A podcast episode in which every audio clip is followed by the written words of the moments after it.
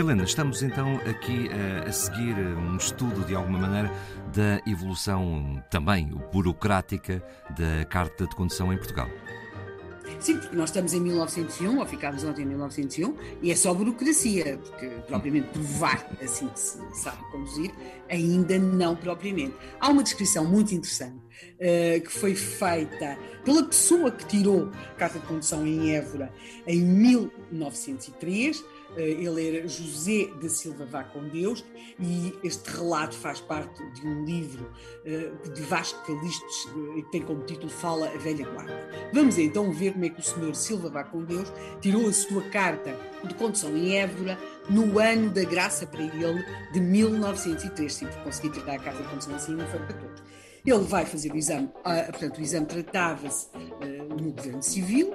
Quem o vai fazer, quem, o seu examinador era um engenheiro da Câmara Municipal de Évora. Ele trabalhava no Departamento de Obras Públicas e, portanto, ele foi encontrar-se com o seu examinador e o examinador, que também acumulava com, uma, com responsabilidades no Departamento de Obras Públicas da Câmara Municipal de Évora, eh, pede-lhe boleia para uma zona que estava, estava a ser construído, uma, um coletor de águas para abastecimento de água à cidade, dava-se a particularidade da pessoa que o examinar não saber conduzir.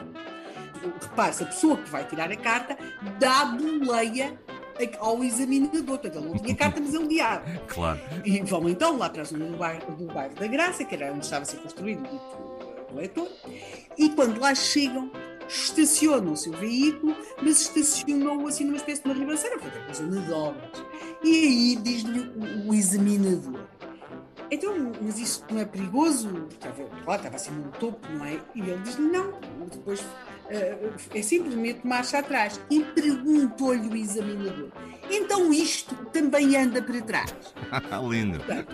está lindo. É 1903. Não é? Portanto, isto não é nenhuma anedota, é alguém a recordar como é que tirou a sua carta na Évora. Aliás, tinha a carta número 2 a, a, ser emitida em Évora. Estava-se no ano 1903, nós estamos em mil, mais tarde, em Lisboa, em 1907, até já começam a aparecer táxis eh, na, na zona central da cidade, assim no Teatro Nacional, e eh, essas pessoas, basicamente, o que tinham de fazer era provar que eram proprietários daqueles veículos. Uh, nós temos de entender que, para lá da carta de condução, também teremos aqui de falar outra coisa, que é, além das pessoas saberem guiar, ou pelo menos pôr os automóveis em movimento, uh, como é que é os de sinais? Quer dizer, a carta de condução não é só andar, também se tem de ter sinais. Bem, aí a coisa também estava mais ou menos simplificada. Porque é claro que já existiam sinais antes, não? Aliás, havia sempre, eh, nos livros de história, alguns até vão desenhar aquelas discussões épicas entre cocheiros, não é? Havia algumas regras de prioridade.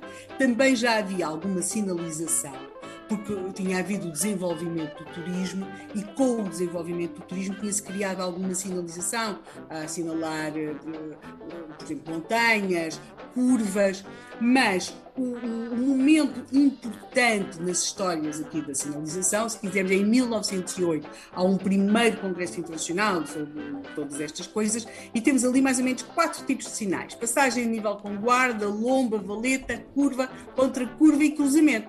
Está fácil, não está?